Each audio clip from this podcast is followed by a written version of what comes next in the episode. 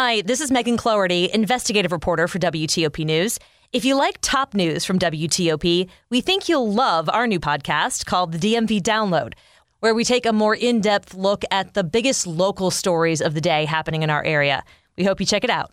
Results could be settled. I'm Kate Ryan. Juan Soto returns to Nationals Park. He made the right decision. This is Kyle Cooper. Commanders in preseason action tomorrow afternoon. And on Wall Street, the Dow closed up 424 points. The Nasdaq up 2%. S&P gained 73. Now 7 o'clock.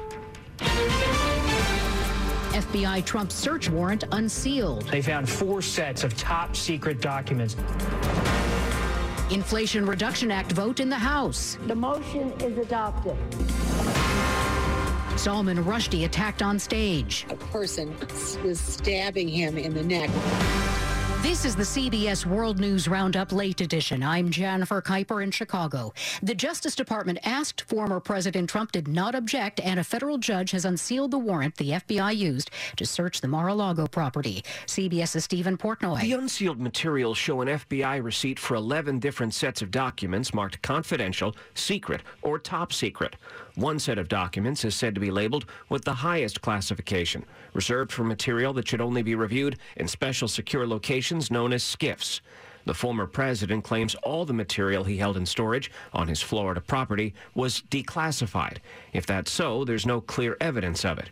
The search warrant indicates the FBI was investigating violations of the Espionage Act, which governs the handling of classified material, as well as the crime of obstruction.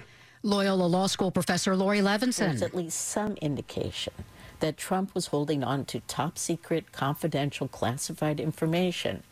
And if that's information that he improperly possessed, and certainly if it's information he was going to share with others, that could be a violation of federal law. The U.S. House passes the Democrats' climate and health care bill. On this vote, the yeas are 220, the nays are 207. And the $700 billion Inflation Reduction Act passing on a party line vote heads to President Biden, who says he will sign it next week. As Satanic Verses author Salman Rushdie was about to give a lecture in Western New York, a man rushed the stage attacking him. Cheryl Gorlick was at the Chautauqua event. And you could tell the young person was was stabbing him because of the way his arm came back. And it was it appeared that he was he was going for his throat. State Police Major Eugene Staniszewski. Mr. Rushdie was provided medical treatment by a doctor who was in the audience until EMS arrived on scene. Uh, Mr. Rushdie was airlifted to a local trauma center and is still currently undergoing surgery. Police say a 24 year old from New Jersey is in custody. Her career spanned three decades. Then last week, actor Anne Heche was behind the wheel of a fiery car crash in Southern California.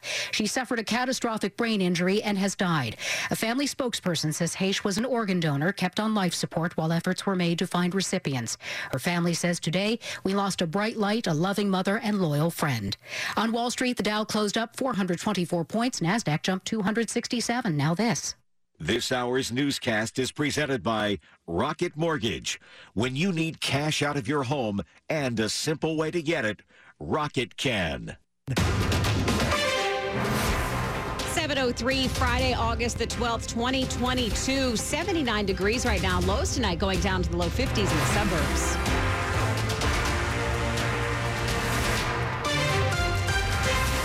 Good evening. I'm Ann Kramer.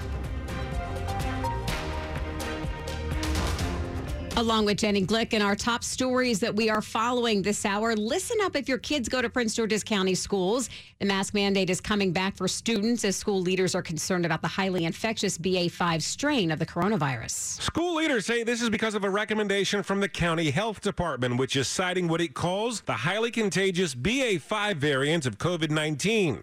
It takes effect Monday. Right now, the CDC says the community level for the county is considered high, while in every neighboring county, it's medium. The head of the teachers union says they support the move, noting that a few weeks ago, a majority of the members she polled on the issue wanted to see masks come back. John Domen, WTOP News. Campaign 2022 on WTOP. Montgomery County Board of Elections will meet tomorrow to count recently discovered provisional ballots and settle who won the county executive race in the Democratic primary. And the board is considering a legal challenge to get to count mail in ballots earlier in November.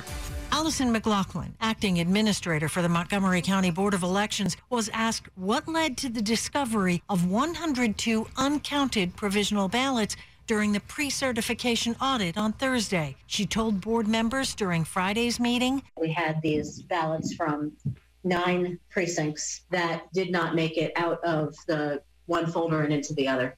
McLaughlin did point out that the audit process caught the issue and said the transfer will be the responsibility of a single person in the future. The board also moved to consider joining the state's five largest jurisdictions in legal action to allow counting ballots as early as October 1st. Kate Ryan, WTOP News. Well, since about April, about 7,000 asylum seekers already processed and released by the Department of Homeland Security have been sent by Texas Governor Greg Abbott here to D.C. and to New York City.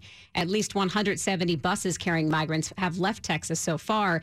Tonight, we're hearing from one of the local groups applying for a new grant program that's meant to help nonprofits deal with the influx of migrants to D.C. At the beginning, when the first arrivals came, we started volunteering, providing direct services to migrants. Tatiana Laborde with SAMU First Response, a nonprofit helping to deliver humanitarian assistance to the thousands of migrants who've been recently bussed into D.C. by the governors of Texas and Arizona. Her group is applying for a new grant program being offered by the district. This is something that we've been exploring with the administration for a couple of months now. Under the program, organizations helping the migrants can potentially receive up to $50,000 in funding. Applications are due by Tuesday.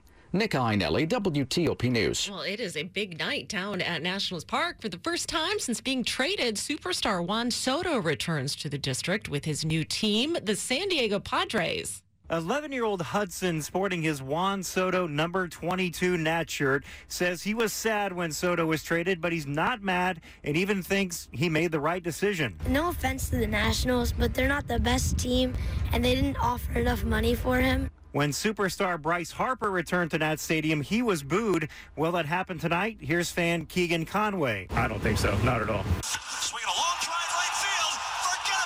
At Nationals Park, Kyle Cooper, WTOP News. Coming up, the latest on the FBI's investigation and search of former President Trump's house in Florida this week. Agents removed almost a dozen sets of classified documents from the home. CBS News congressional correspondent Scott MacFarlane will join us after traffic and weather. 707. Storm Team 4 Chief Meteorologist Doug Kammerer here. We know you're always on the go. I'll help you plan for the next few hours and even the next 10 days. Weekdays on News 4 at 4, 5, 6, and 11. I'm Storm Team 4 meteorologist Chuck Bell. Weekday mornings from 4 to 7, I'm tracking storms, extreme heat, and any changes that could slow you down. And get the NBC Washington app for weather alerts and live radar 24 7 because the most important part of our forecast is you. Storm Team 4 is working for you. The wee hours of the night, when everyone else is fast asleep, you're the one on third shift, burning the midnight oil. When a part fails and everything comes to a grinding halt, regardless of what the clock on the wall says, you leap into action.